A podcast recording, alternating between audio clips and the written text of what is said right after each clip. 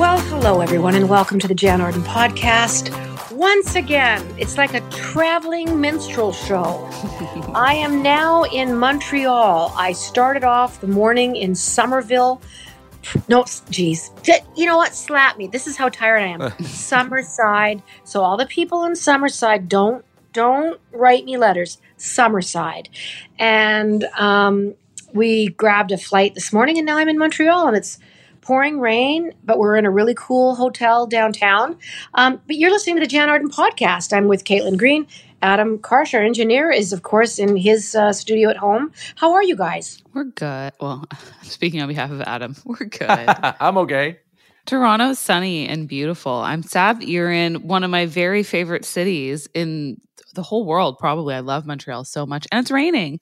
Yeah, it is raining. I got here, of course, and people are always asking me about being on the road and what the big priorities are. And it's always finding something good to eat, and especially on a day off. So first time in a week, I think 7 or 8 days, I have the full day off other than traveling. I went on my Happy Cow app and I looked up vegan restaurants, and I found a place called the Copper something. I don't know. I'm not doing any service to the Copper Barn, Copper Craft people. And it said it was open, and I got my little Google walking app out, and I marched in the rain, and I left the dog here in the hotel room, and I marched, and I did everything right and got there, and it was closed.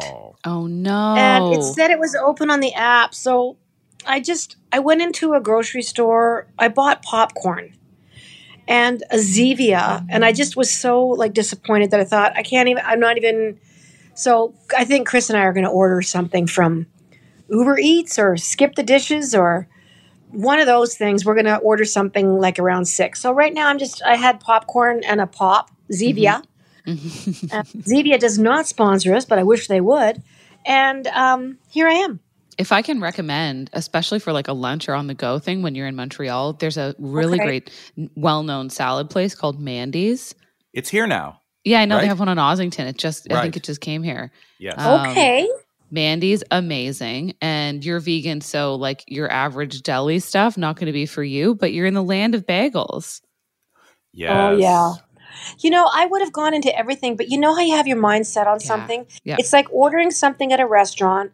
It takes 30 minutes. It gets in front of you, and it's the wrong thing, or they've put the dressing on the salad when you asked for it on the side. And then you're just I can't eat a Caesar salad with that much dressing. And they're like, can we get you something else? Can we fit you some? Mm-hmm. And I always try not to be a pain in the butt. And honest to God, I have sat through some meals where I haven't complained. I haven't said anything, and everything went wrong. But I have an extreme amount of empathy for the servers. Mm-hmm. I think I was a server when I was in my 20s. I was terrible at it. I had people that were so mad at me and so angry, and walking out on I was terrible. I'm not going to make up any stories. I was probably the worst server that Canada has ever seen. Canada's worst server? That should be a new reality show. It should be, Caitlin. Canada's worst server on a boat. Well, I think that I'm such a travel nerd that anytime I hear of anyone, they're I'm in a city, this thing didn't work out, I just instantly start trying to problem solve. Are you near the old port of Montreal, the old portion of Montreal? No, I think I'm on René-Lévesque. And okay. That's a long road, isn't it? Am I making a fool of myself right now, everyone in Montreal? I don't think so. René-Lévesque Boulevard. I'm not kidding you. I'm on René-Lévesque Boulevard. Yeah, and I won't say the name of my hotel, but the hotel is gorgeous. It is so contemporary. There's two giant television screens in here, so I have every intention of watching a movie. Chris, my road manager, will save me. We'll do something on Uber Eats or something. He said he would deal with it. He said, pick out something. We'll phone and make sure that they're open, that they're bringing food to hotels, and, that'll be that. But I'll tell you what, I feel so grateful to be out here, you guys. I feel so overwhelmed with emotions and joy and happiness to be standing on a stage with musicians and lights and happy people sitting in the crowd. My mind is just spinning. I feel great. I'm following your journey, and it's bringing me a lot of happiness to see your pictures. Yeah. And it was nice to see you. It was really nice to see you in Europe, obviously. And we've talked about that extensively, but it's cool to get back to touring Canada, isn't it? It really is. You know, you look out at the crowd, and we're in pretty big open spaces right now. I'm doing arenas. So lots of room. There's air coming in. You have to imagine these are hockey rinks. So you can imagine the size. So, I mean, your ceiling is, what, 100 feet high? Oh, and so I think people feel pretty good about sitting shoulder to shoulder, and most of the shows have been sold out. I'm going to say 1/4 masks. I think if that, but absolutely, I really encourage people, whatever their comfort level is. But it's so great to see people with like a beer and a glass of wine and sitting there. And even the first night, we had a really drunk woman that kept hollering things at me. She wouldn't stop, like just. She was very enthusiastic, let's put it that way. So I'm singing away, and sometimes the lights flash so that I can see the first 3 or 4 rows. So that happened. I kind of engaged with her. That was my fault. She was having a great time. And then, I'm going to say 2 minutes later, I looked over there, and they had been taken out. So I guess they were just too disruptive. So our tour is off and running. And then night before last, people started screaming at me. I could hear them through my in-ears. Just vague, stop the show, stop the show. And I knew it wasn't a joke, so I stopped what I was doing, and I said, you know, put the house lights up, and a gentleman had fainted. Oh. He just keeled over in one of the rows and fainted. And oh my gosh. By the time they were calling for a doctor, he was super embarrassed. He sat up. They sort of got him back on the chair. I couldn't see where it was.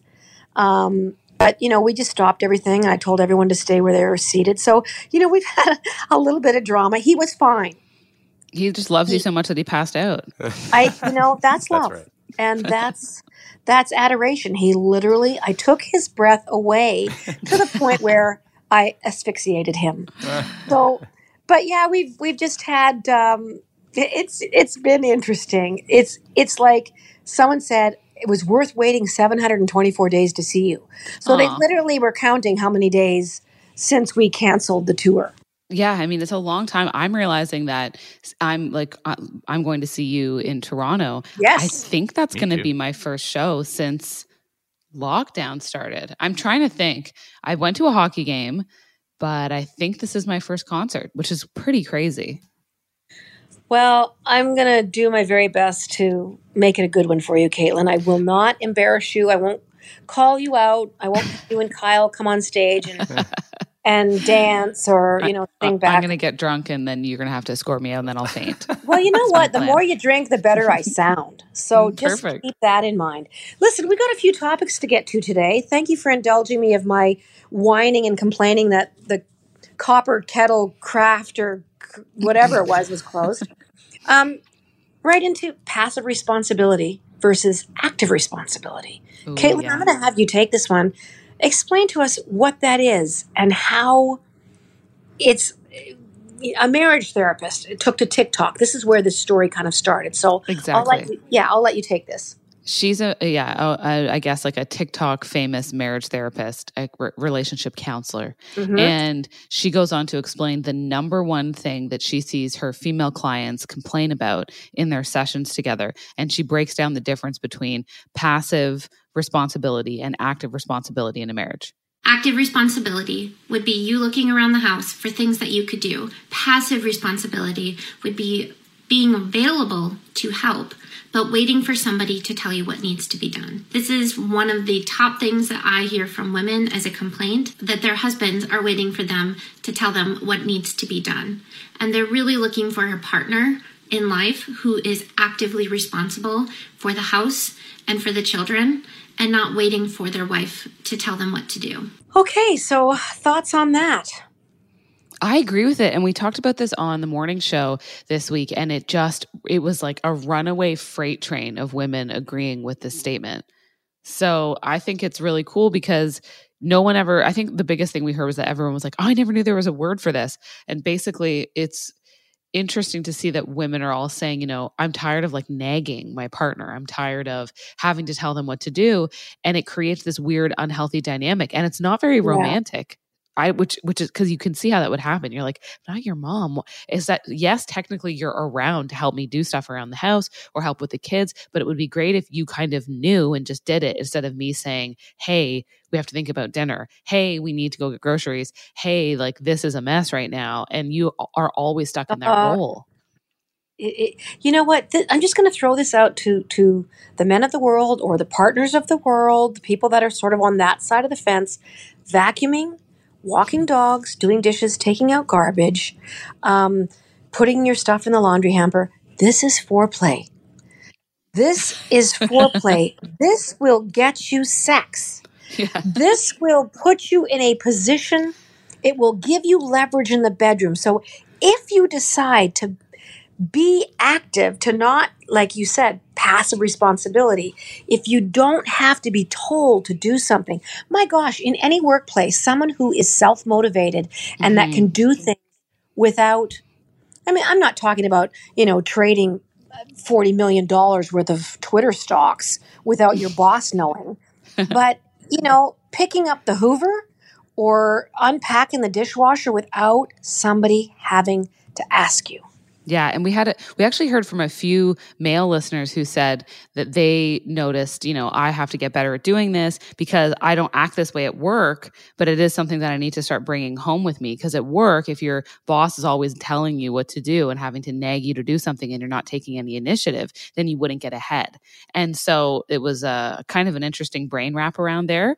Yeah. And it happens, you know, you get settled into your dynamics, you get used to something. You're like, oh, well, she's really good at this, so she always does it. And then it just sort of becomes this ingrained behavior. And next thing you know, you're in couples therapy and then your therapist is talking about you on TikTok. You know, I was going to say, what's so funny about this is that if you're going to TikTok for your therapy, like the world has really changed in the last 20 months of where people are getting their valuable, helpful hints for relationships.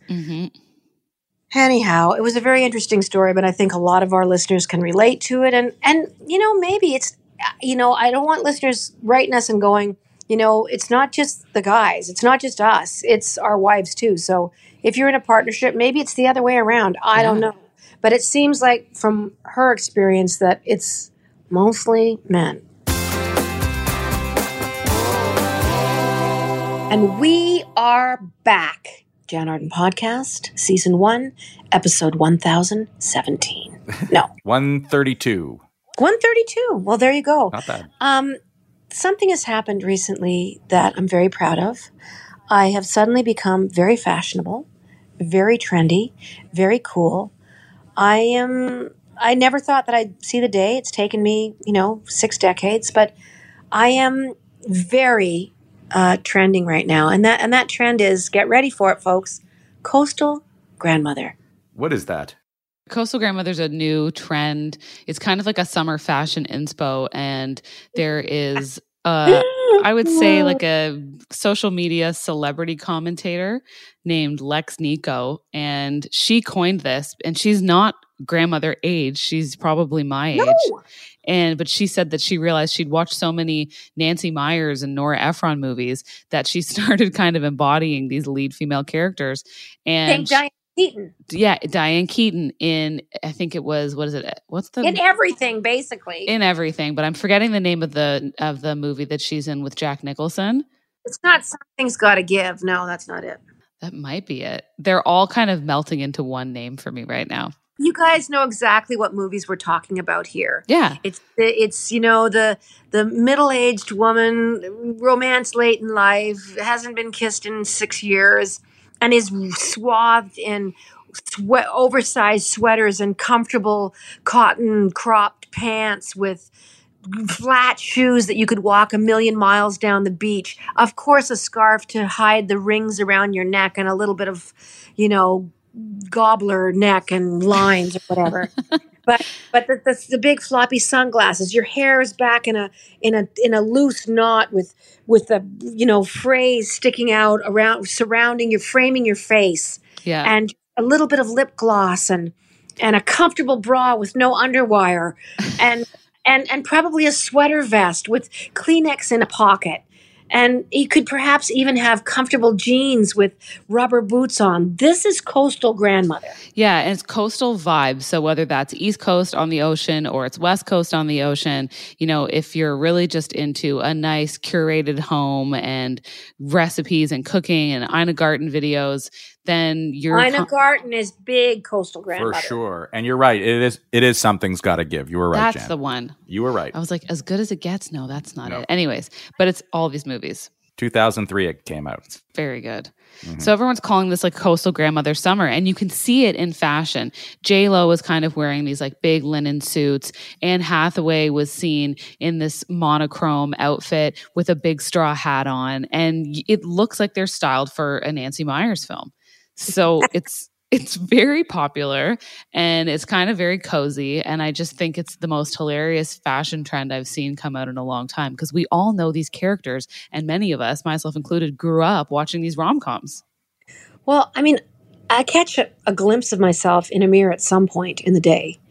And I'm not going to lie. Sometimes I'm just like, oh my God, once again, I look like a 15-year-old boy child who should have a skateboard under his arm, because, you know, I've got flat tan sneakers on today. I've got khaki pants on. I've got a ripped T-shirt, and I had an oversized long white jean jacket. So when I knew we were doing the podcast today, I mean, I didn't do it on purpose, but I thought, oh my God. And I was going to throw this scarf on because it was cold in Summerside, PEI this morning. And then I put sunglasses on, and I had a bun in my hair. And I just thought, this is perfect, but this is how I've been dressing for 20 years. Mm-hmm. It's very comfortable. It's comfort forward, because, you know, you hear about there's like hot girl summer. That's one kind of summer you can have, and probably a heck of a lot more revealing. But for those of us that just want to wear linen and talk about our hydrangeas and watch Ina Garten, you also have Coastal Grandmother, which is now in style. We're aggregating all of the content that's going around on TikTok, so you don't have to, because my heavens, there's a lot of it. Do you think trends are kind of going out the window? I mean, I know everyone's trying to be in fashion, and things get really hot and they get hard to find. There'll be a certain something that, you know, Kate, you know, Princess Kate will wear, and nobody can find this friggin' red dress anywhere in the world, and they're trying to copy it. And like, did COVID kind of have us all turn corners on what is fashionable? Yes, I have my own. It's pajama pandemic. That's what Well, it's still there. Yes, it is. The sweatpants stuff. But I feel like people have really realized how little they need to go be in the world, or especially when you're working from home. Mm-hmm. Yeah, fashion is definitely a lot more chaotic than it was before the pandemic. It was already kind of heading in that direction, because streetwear had taken over so much that so many things became crazy, like sneaker culture just blew up.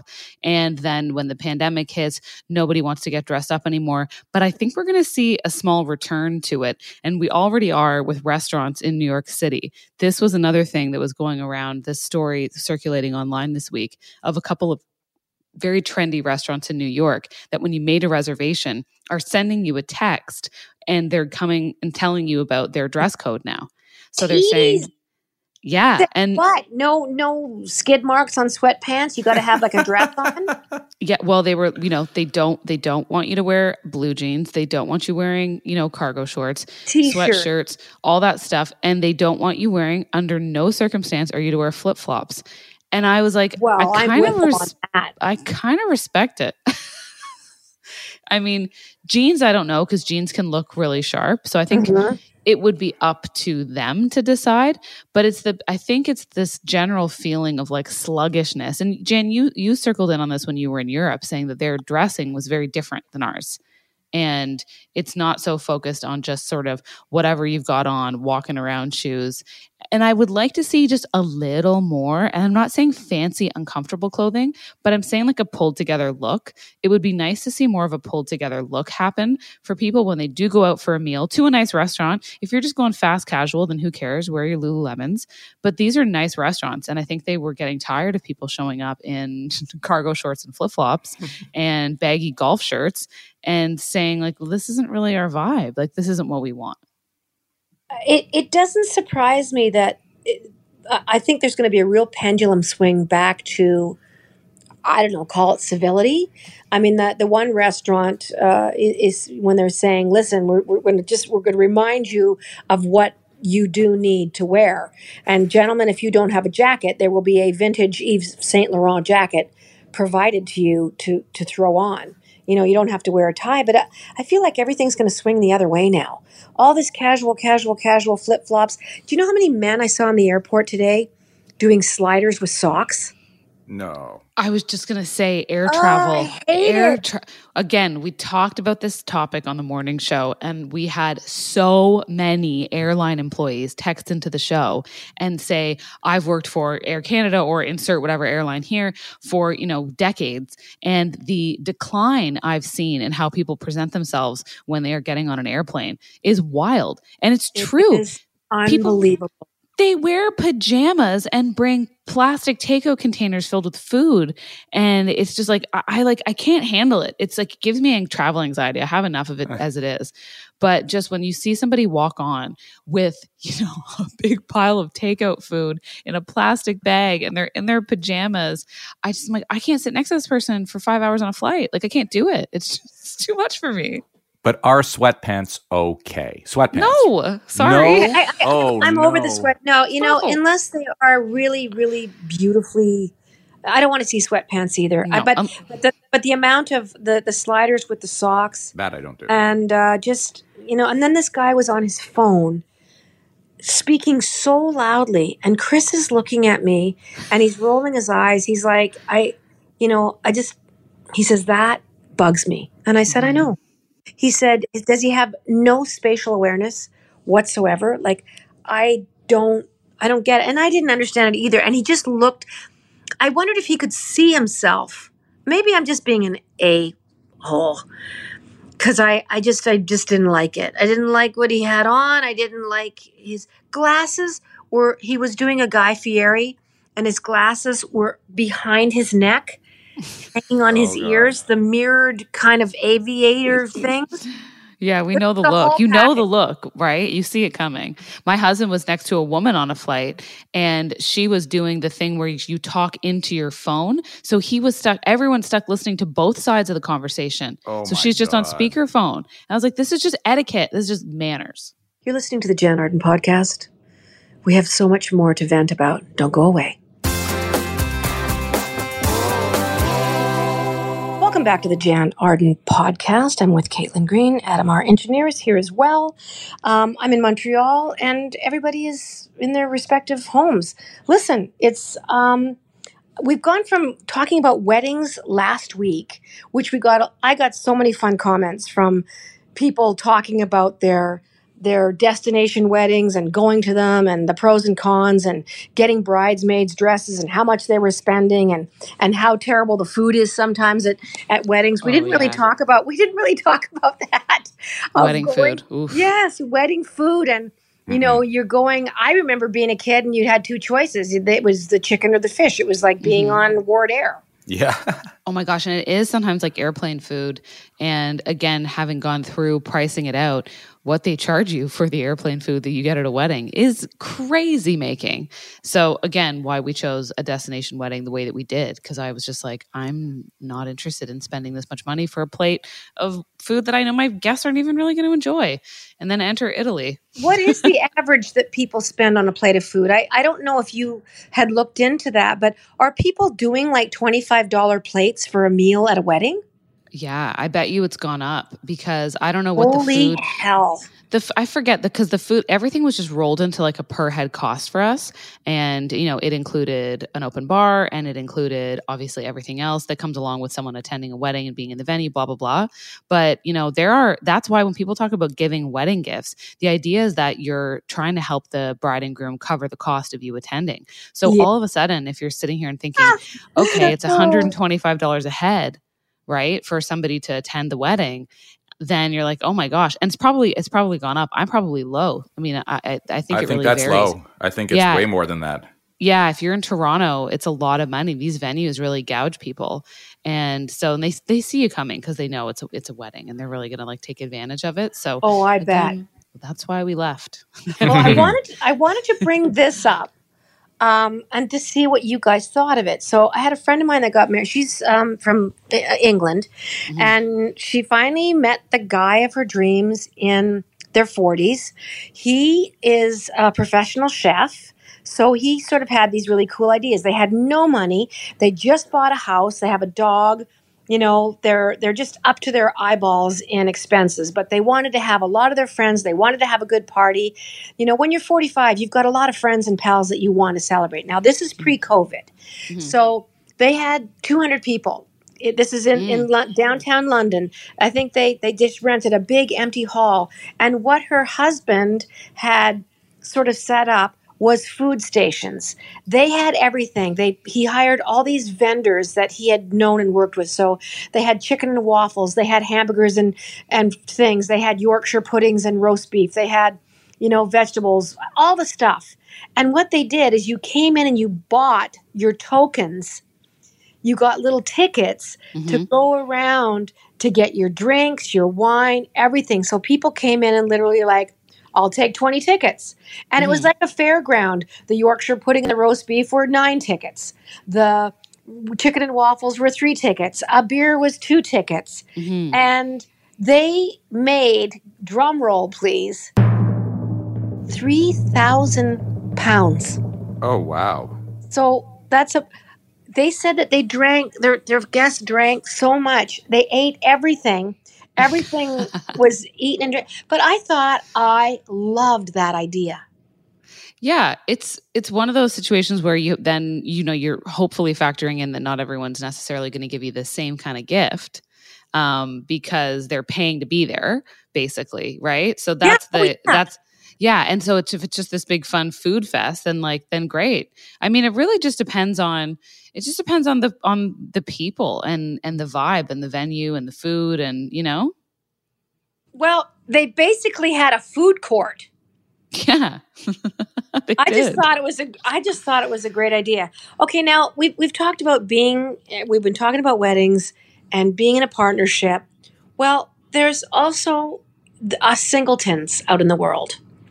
And cuffing season. Have you heard of this before, Jan, or is this a new term for you? This is the second time that I've heard cuffing season in the last frickin' 2 weeks. So what I wanted to ask you, Caitlin, is, was this like, has there been articles all over the place? Once again, what is it? I want you to explain it to us. And how can I survive it? Cuffing season has been around for a while. People have been talking about this for a few years, and it's the term, I think it started with all the dating apps, and it's the term for getting into winter, because winter is when people aren't going to go out as much. You want someone to hang out at the house with you. You want someone to be cozy with. So they say, you know, once fall starts to come around, you're like, ooh, we're coming close on cuffing season. And so all these people will get into relationships to literally hibernate together. Then you have uncuffing season, which is now. So all those relationships that maybe you thought might work out, they thought this could go long term. It's not going to. Your winter relationships are thawing, and now you are looking around and saying, I might want to get back out there. And I think a big uncuffing season is happening because it's the world, as we're learning more to live alongside the pandemic, and things are opening up again, and people can go out more, and they're traveling more, and they're getting drunk at Jan Arden concerts. And so I think I'm seeing people break up. They're saying that their relationships are ending, or they're maybe the one doing the breaking up, and they're kind of loving it. And it is a bit, there's something in the air, even in Toronto, Adam. I don't know if you feel the same way, but like patios are busier. People are just absolutely. My single friends are going out a lot more, and I have some newly single friends, and they have uncuffed themselves, and they are having the time of their life. Well, I mean, don't you think you know if something is going to work out within a few months? Am I being really naive here? I just feel like people are more savvy because of dating apps, because of this rapid fire meeting people. You know, people are making decisions in 20 minutes over a coffee. He's not for me. She's not for me. You know, we're not going to be doing this again. Like, I'm still mind boggled when people are engaged for 10 years. Yeah. Yeah. Does that still happen?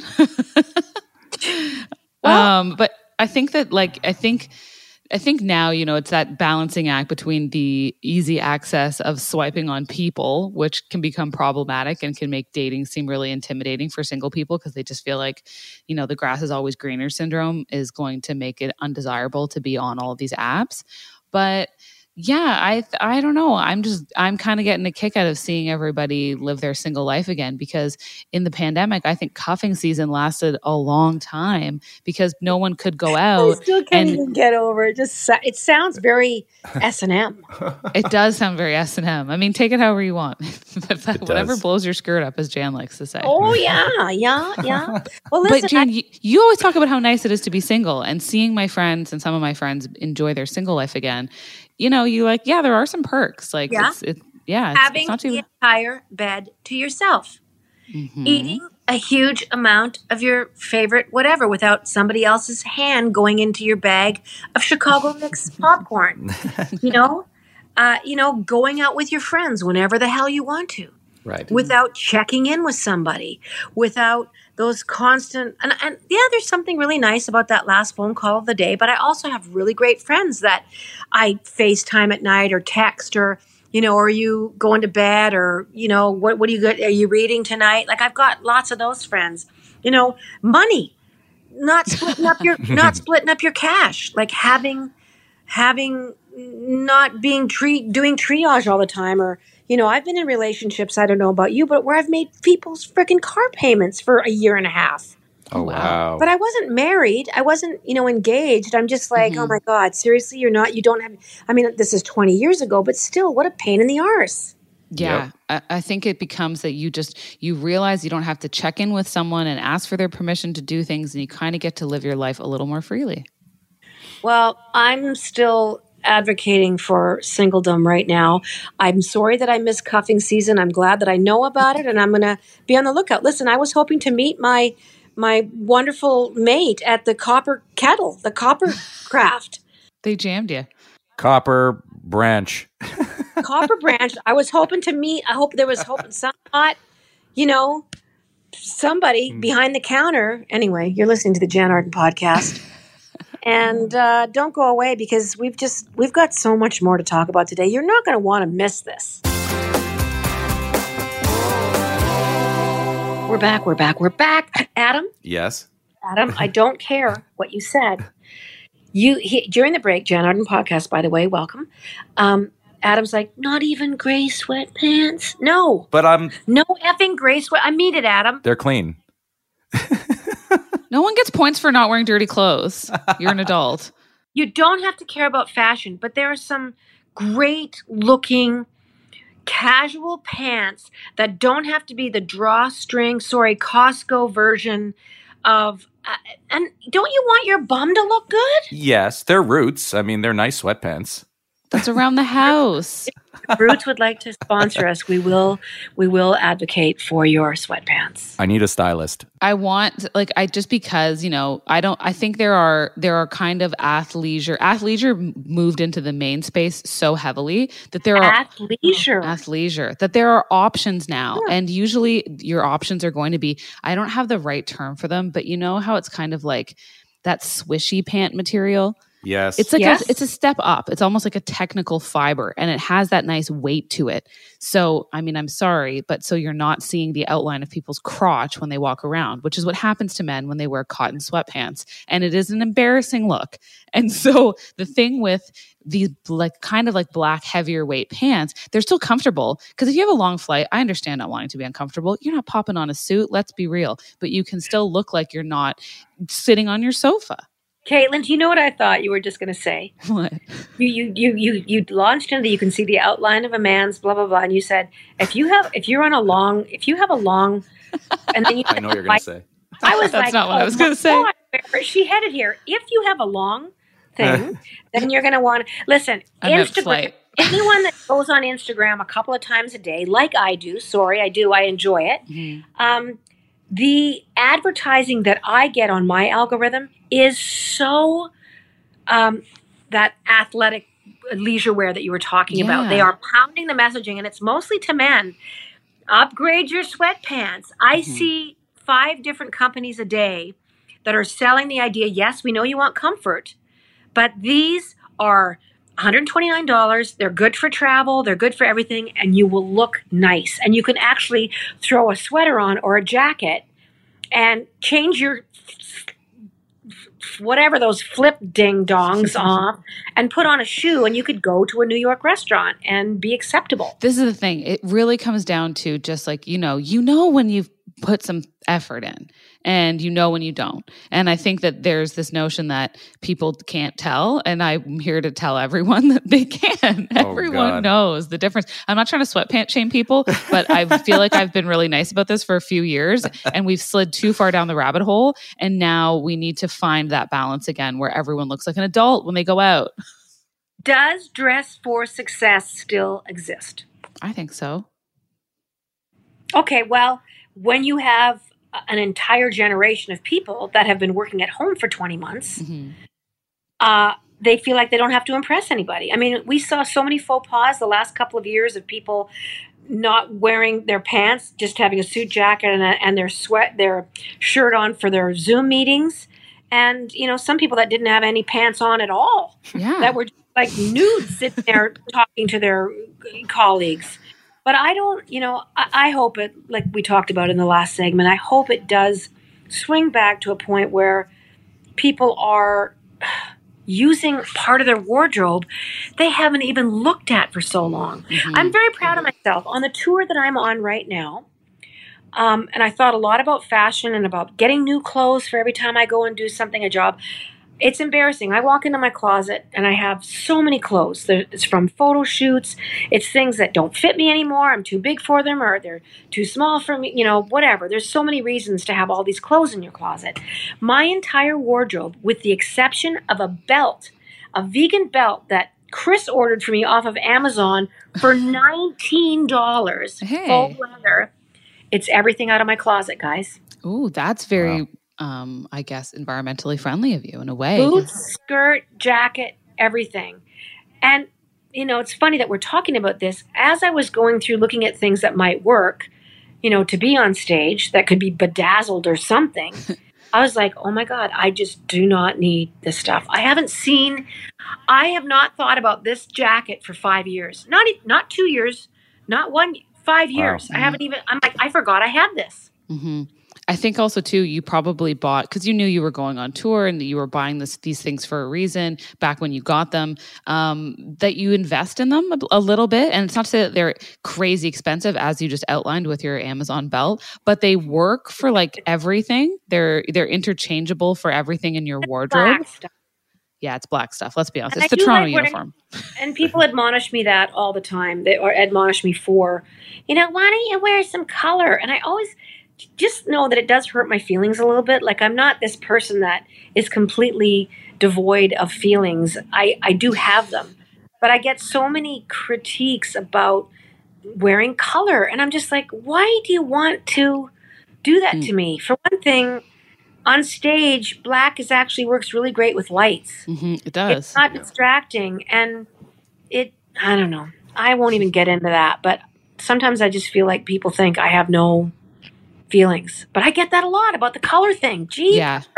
You will pry black clothing out of my cold, dead hands because I do love it. But I know that I also really, when I do incorporate color into my wardrobe, I always say to myself, why don't I do more of this? But it's a lot to wrap your head around. And people do fall into a uniform, and everyone has their little uniform. And I think that's why sometimes I have to like reevaluate and go, okay, I have fallen way too far down my own uniform rabbit hole of jeans, some kind of a nice jean, a pulled together white shirt, sneakers, or like easy shoes, like loafers or something like that. And it's just, I stop having fun with it. And then every once in a while, I'll go out and buy some color and take some risks. And I always enjoy it. What did you wear to get married? I wore a wedding dress. I wore a white silk gown and had some lace. It was like lace was around. Oh, there's lace detailing throughout, but it wasn't all lace. And it wasn't a big puffy dress. I'll say that. If you had to do it all over again, if you and Kyle had to do it all over again, would you do the same thing? Would you have done destination? Would you have done it that way? Is there anything you would have changed? I definitely would do the exact same destination. I would go to the exact same place. I would do all of that the same. I would maybe change the dress. And I thought that I was, for how much wedding dress can cost, I went low. I went affordable because I thought I'm only going to wear this for 8 hours. Even still, you only wear it for 8 hours and it drives me up the wall. We talked about this again on our other show, my other show that I work on this week. And Marilyn was like, but you look so beautiful in your dress. I don't think you should regret it. It was so great. The photos were so beautiful. But I just think of, I went to her wedding and she wore this really beautiful suit. It was like this white silk cool suit. And as a result, it separates. And so she can wear it again. And I just wish, and my husband, obviously, he had like a custom suit made. He looked fabulous in it. And you can wear that again. So I do regret the outfit to an extent. Well, listen, we have covered the gamut of getting married, all over, cuffing, reusing clothes in your closet, getting rid of sweatpants. All sweatpants shamed out of. Right? But I feel cleansed. I feel somehow like we have tackled some big issues. We are clearly coming out of where we were at. Everybody go through your closet. Go through your damn closet. And throw on... You know why people are wearing sweatpants still? They're scared to try on their jeans because they're like, these aren't going to fit me. And that's what I'm afraid of. Mm-hmm. I'm like, I looked at a pair of jeans the other day. I'm like, I don't want to do it because then I'll just be sad. So I'm going to go with what I know is fitting me right now. Yeah, the transition back to hard pants, I respectfully understand that it's difficult, but we're going to have to make it, and it's just a size. Who cares? It's just a number. Exactly. Thank you, Caitlin. You're listening to the Jan Arden Podcast. We love you. Subscribe to our channel. That way it'll pop up in your, okay, blah, blah, blah, blah, blah. Toodly-doo.